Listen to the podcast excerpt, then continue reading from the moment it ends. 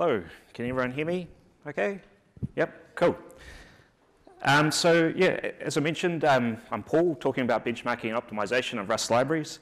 And uh, just as a little bit of intro about who I am, so um, currently principal engineer at um, Human Interest. Human Interest is a 401k processing company in, in San Francisco. You might be able to tell I'm not from there, um, so I've got, I've got, an accent. And um, I've been working on Rust for, for a number of years, and as a result, um, had to create a number of libraries. Uh, one such uh, library that I'll be talking about in a lot of these examples is the Rust Decimal Library, which is a, a fixed precision decimal number library written in Rust. Um, so I've been told I, my accent's hard to understand, so I thought I would start off by giving a little bit of a 101 on the New Zealand accent. So um, essentially, if you take the vowels, you take out the O, and then you move the sounds of the vowels over one, that's the New Zealand accent.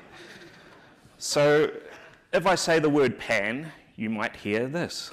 If I say pen, you may be hearing that. And uh, likewise, if I say pin, sometimes you might be hearing that. So if you're hearing the word in yellow, then you're going to be good. Um, but if you're hearing the word on the right, you may need to re reverse engineer what I'm saying some of the times. Um, so, so on to the talk. Um, so the Rust ecosystem is growing. Um, when I first put together these slides, it was just under 17,000. Uh, this morning, it was around 17,700. Uh, it's very soon, it's going to be 18,000 18, crates. Um, and so with all those crates, we, we, we're starting to use them in our, in our projects, and we're implicitly relying on them and their downstream dependencies to really do their job correctly, um, securely, as well as quickly. Um, so as a, as a case point, really, is if you're using a decimal number library, you don't want that to be the, the performance bottleneck of your system. Um, and you also don't want it to be the source of bugs as well. Um, so, so to really um, be able to understand the performance of a system, the first thing we really need to do is be able to, to measure it. And really that the idea of this is so that you can understand whether you're um, making positive or negative impacts to your, to your library. And so just to, uh, to really intro into this is that there's a couple of terminologies that you probably heard around there, micro and macro benchmarking. So micro benchmarking is where you're measuring a very small unit of performance, and macro benchmarking is where you're trying to simulate customer application workloads. Um, so when, when, we're looking at some of these libraries, we may need to be considering both, um, and we'll, we'll, go into some of those, uh, some of that detail throughout this talk. Um, so, so, just to begin with, in order to benchmark, we need to know some of the tools that are out there. So um, Cargo Bench is the most obvious one to start, up, start off with, and the reason why is because it's included with Cargo. Um, it leverages the test crate. Um, test crate's internals are unstable at the moment, which means that uh, it can only be run on nightly only. But getting it up and running is relatively straightforward. So essentially, we need to include the, the test feature, and from there, um, it exposes the bench attribute. The bench attribute um, indicates what function should be uh, called under um, when the benchmark runs. And within each of those functions, um, you'll see that there's an iter, iter function, so everything inside there is what's being benchmarked.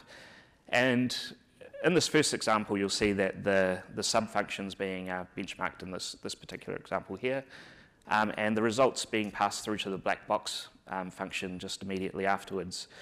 And the reason that's happening is because um, we need to make sure that the compiler is not doing any sort of optimizations. That means that we're not actually testing what we think we're testing within that iter function. Um, so running these results is um, pretty straightforward. It's a tabular format there. Um, we've got the names of the tests on the left. Um, we've got the number of nanoseconds per iteration on the right.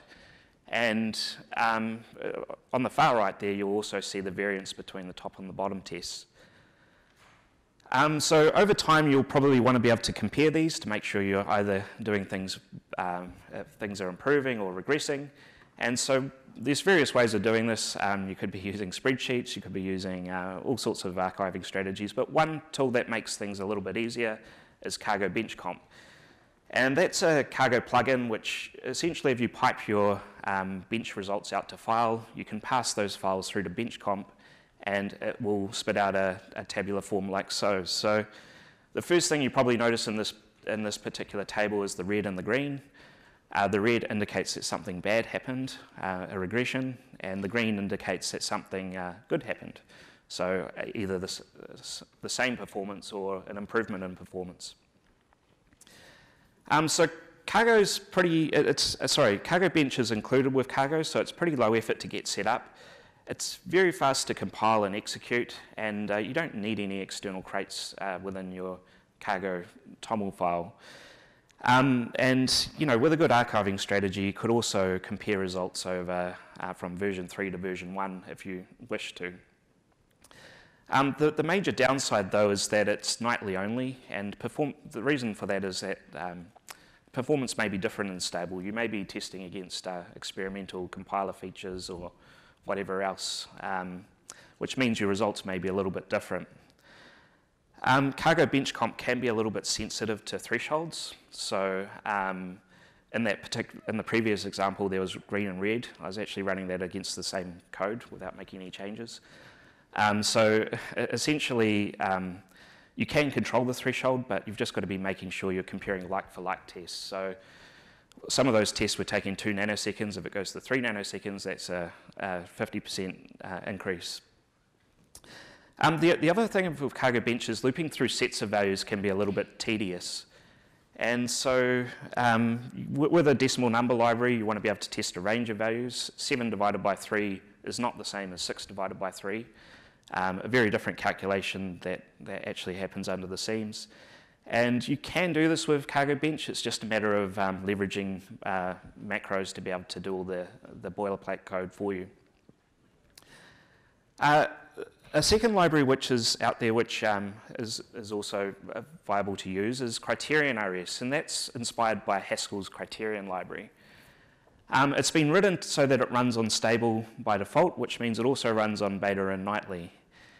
Um, and getting that up and running is, is, um, is uh, pretty straightforward as well. It's a matter of including the criterion crate uh, and then overriding the bench commands so that instead of invoking the default bench um, harness, it invokes the criterion uh, bench harness.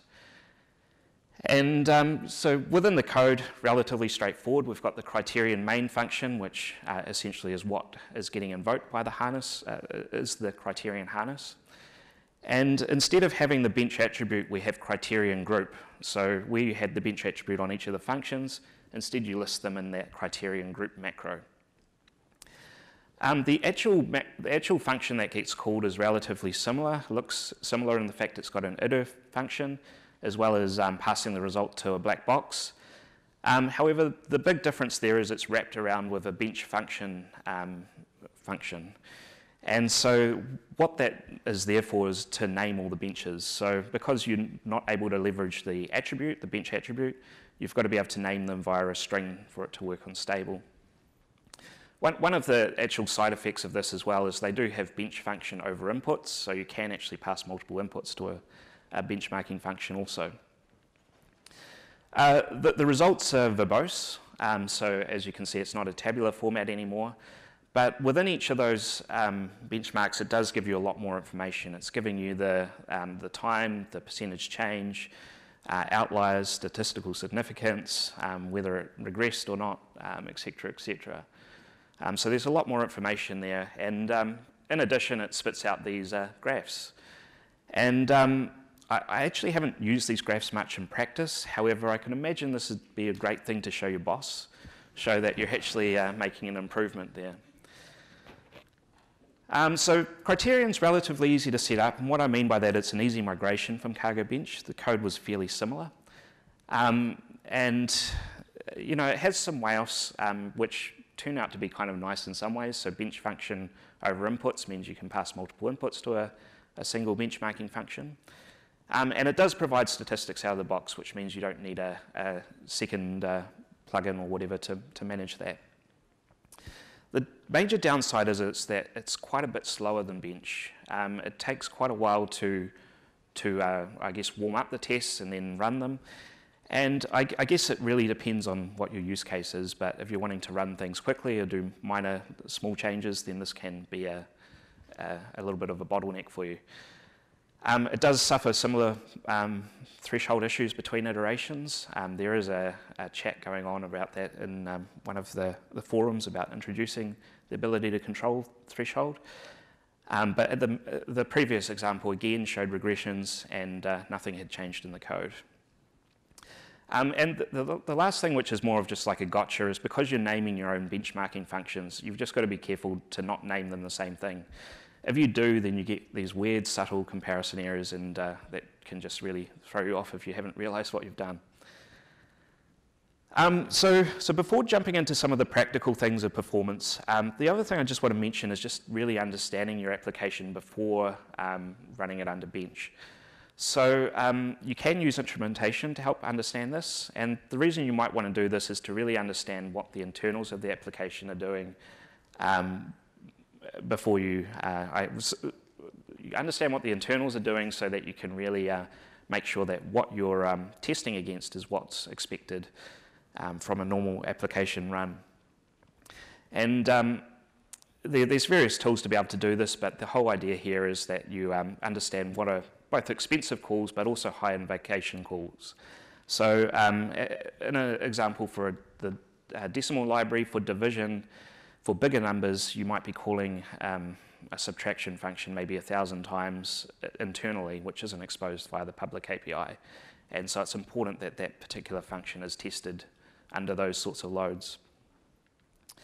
So um, we'll go into some of the practical things, and this one's going to seem a little bit of a cop-out because it's uh, going back to the fundamentals, but essentially some of the biggest wins you can get is really from relooking at your approach. Um, there's things such as early exit conditions, there's operational efficiencies, um, using bitwise shift instead of dividing by power of two. Um, there's uh, parallel operations, you've got dynamic programming, use of efficient types. We'll jump into use of efficient types a little bit more in this talk and uh, just go into that a little bit more. But just as a bit of an example, we'll just talk about um, Postgres write performance. Um, and so Postgres has a numeric data type, um, which you're probably all aware of. And to write out to the Postgres protocol, you need to essentially break a number into groups of 10,000 and then write out the number of groups that you've broken into, followed by the weight of the integer portion, sign scale, and then followed by the groups of 10,000. So if we were to um, write out the number 3.14, then essentially we need to break it into groups. Um, so we group, break it into the integer portion and the decimal portion. And the integer portion we actually pad to the left with zeros to make it into a, a 10,000 um, uh, group. And on the decimal portion we pad to the right to make it into a, a 10,000 uh, uh, group. And so when we're writing it out, we write out two groups in this case. Um, the first one's uh, integer portion, so the weight zero. Um, and the scale in this case is two because there's only two decimal points that are relevant in the, the 1400 group. Um, so, so that was, uh, you know, relatively easy, easy to explain from a base 10 perspective. Um, you know, if we had it in a string, for example, it might be quite easy to, to reason about how we might be able to implement this we essentially chunk it into groups of four and uh, pad the zeros and output the results. So if, if, we were to do that in Rust, we might do something like so, where we, we convert it to a string, we find out where to split the number um, so that we've got an integer portion and a fractional portion. Um, we can then go through and chunk it by fours, um, padding to to the left for the integer portion and padding to the right for the decimal portion and then writing it out um, to the protocol um, with the, the big endian um, format down the bottom. And so uh, if we were to do it this way, then say we had uh, 15 samples that we're testing with, it roughly takes around 15,000 nanoseconds per iteration. So around about 1,000 seconds, uh, 1,000 nanoseconds per iteration for this particular example. And of course, I wouldn't be talking about this if you couldn't do it better. so um, what if you didn't have to convert it to string? Well, you don't. Um, if you take a step back and think about the pure math approach about how to do this, then you may um, think about how to scale up the number to the closest 10,000 group, um, keep dividing it by 10,000 while storing the remainder, and keep going until you reach zero and you've got your uh, groups. So if we took the, the 3.14 example again, um, we scale it up to a 10,000 boundary, which is 31,400. We divide it by 10,000, we get 3 with a remainder of 1,400. And we divide 3 by 10,000 with a remainder of 3. We've got our groups on the right there, and that's without having to convert it to string first.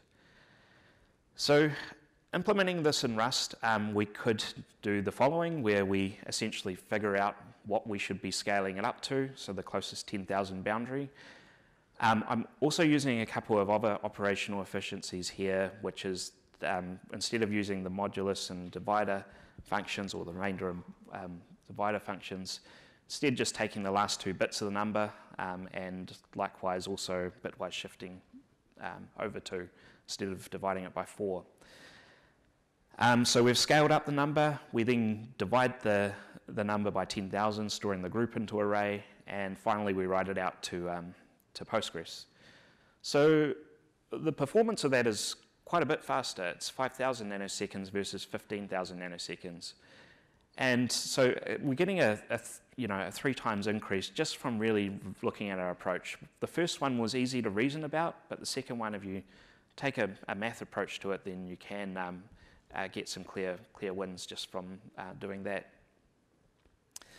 So the, the next one I want to talk about is fixed size slices performing better. So um, if we have two identical functions like so, where one of them takes a fixed size slice of three and the second one doesn't, then the hypothesis is the first one runs faster. And you're probably looking at this and thinking, well, obviously it runs faster, Paul. The, the second one does all these bounds checks, which the first one doesn't do. And uh, you'd be right in this particular case. So um, the, the first one, well, that one of them takes two nanoseconds per um, iteration, where the, the one with bounds checks takes three nanoseconds. And uh, within a loop, we get 2100 nanoseconds and 3700 nanoseconds. So it starts to, to broaden a little bit there. But what if we didn't have those bounds checks? What if we had this particular code here, which is, of course, a little bit dangerous to have in your production um, base, but nonetheless, how does that perform compared to a fixed size slice? Well, um, in a single iteration sense, it's close. It's two nanoseconds per duration. but as we get into a loop, we start to see a little bit of a, um, a little bit of difference there. So we have 2100 nanoseconds again versus 2700 nanoseconds. So what, what this is saying to us is that by giving the fixed size slice, the compiler is able to make um, various assumptions or various, um, uh, I guess, heuristics to be able to understand that they can, uh, it can make further optimizations that it's unable to do without having that fixed size slice. So um, fixed size slices are indeed faster. Um, so following on from that, inlining can uh, both improve and hinder. And so with that previous example there, say we just throw inline always onto the top, what's going to happen? Well, um, if you said that things are going to improve substantially, then you'll be right. Um, but interesting to note is that both of them behave exactly the same way now. So with inlining, both of them take 1300 nanoseconds per iteration for the multiple iterations, and uh, one nanosecond for this, the singular version. Um, so what that's really telling us is that the compiler is able to make various, um, I guess, conclusions by having the, the code in line. So it's able to optimize the, the compiled code so that it, you know, everything runs faster. And uh, inlining for the second example of the bounds checks, well, it knows that the size of the uh, array that I'm passing through is 3, so it can basically remove all those bounds checks and make things faster as well.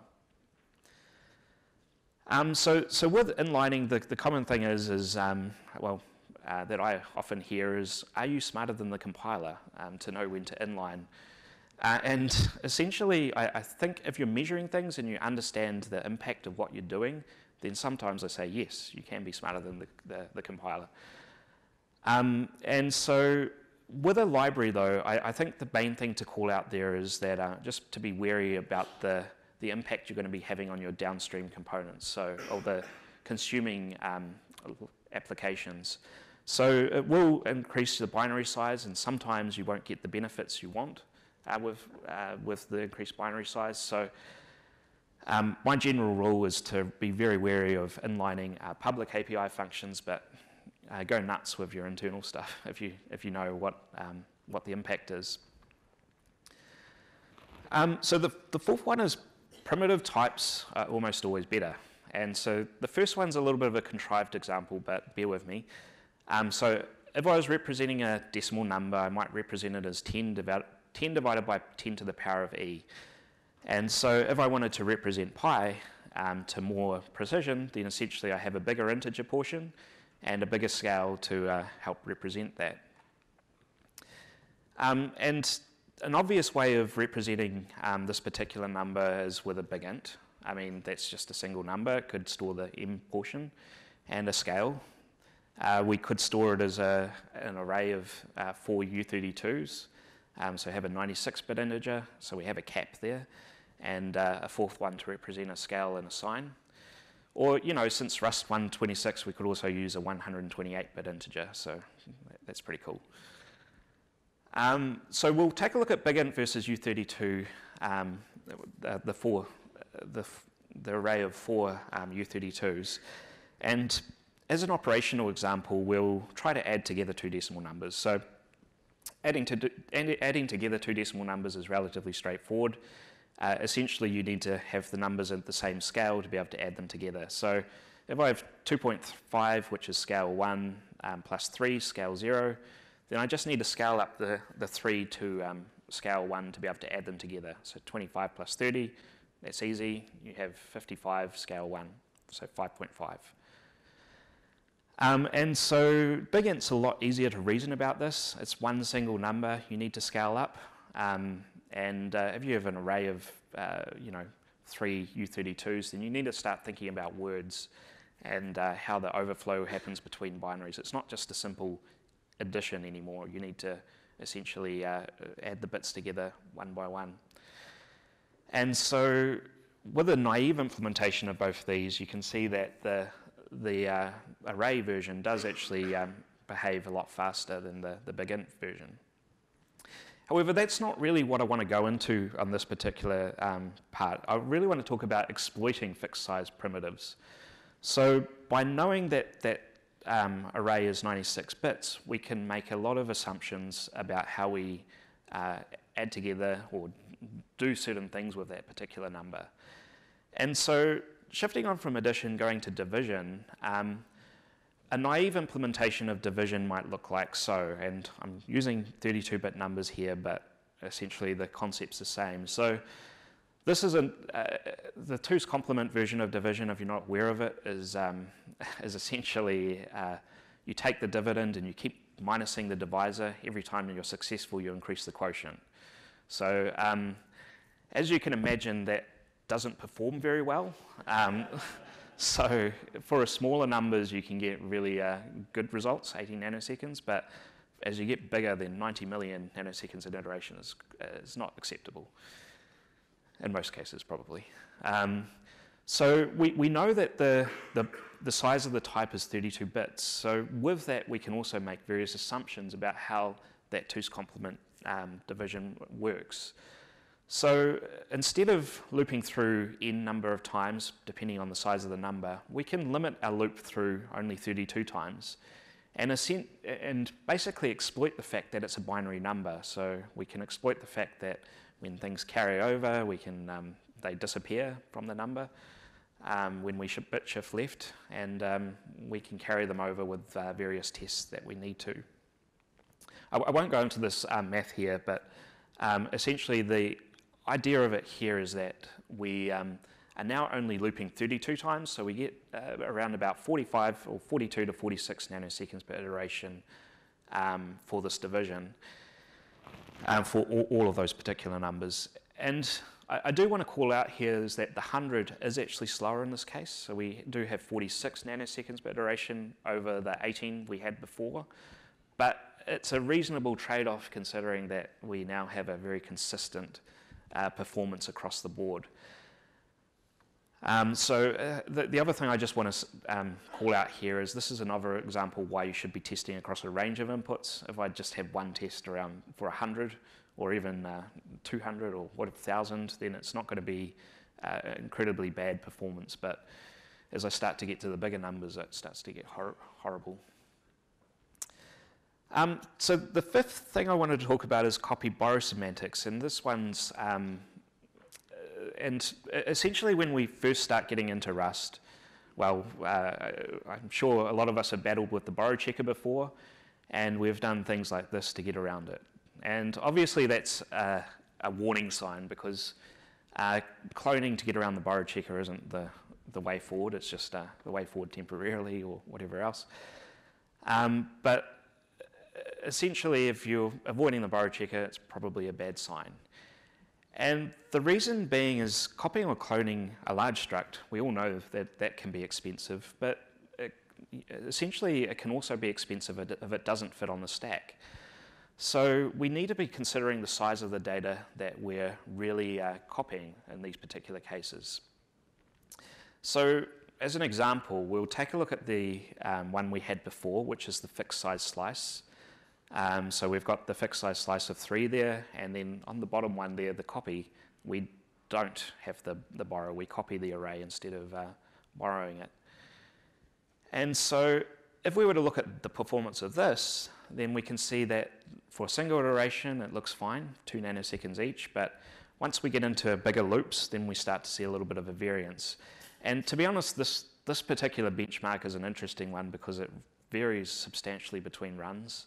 Um, it really depends on how the, the process is working at the time, but essentially this one has roughly around 2400 nanoseconds versus 2900 nanoseconds. So copying in this size, just 96 bits, is uh, absolutely slower than just uh, borrowing those 96 bits in this particular case.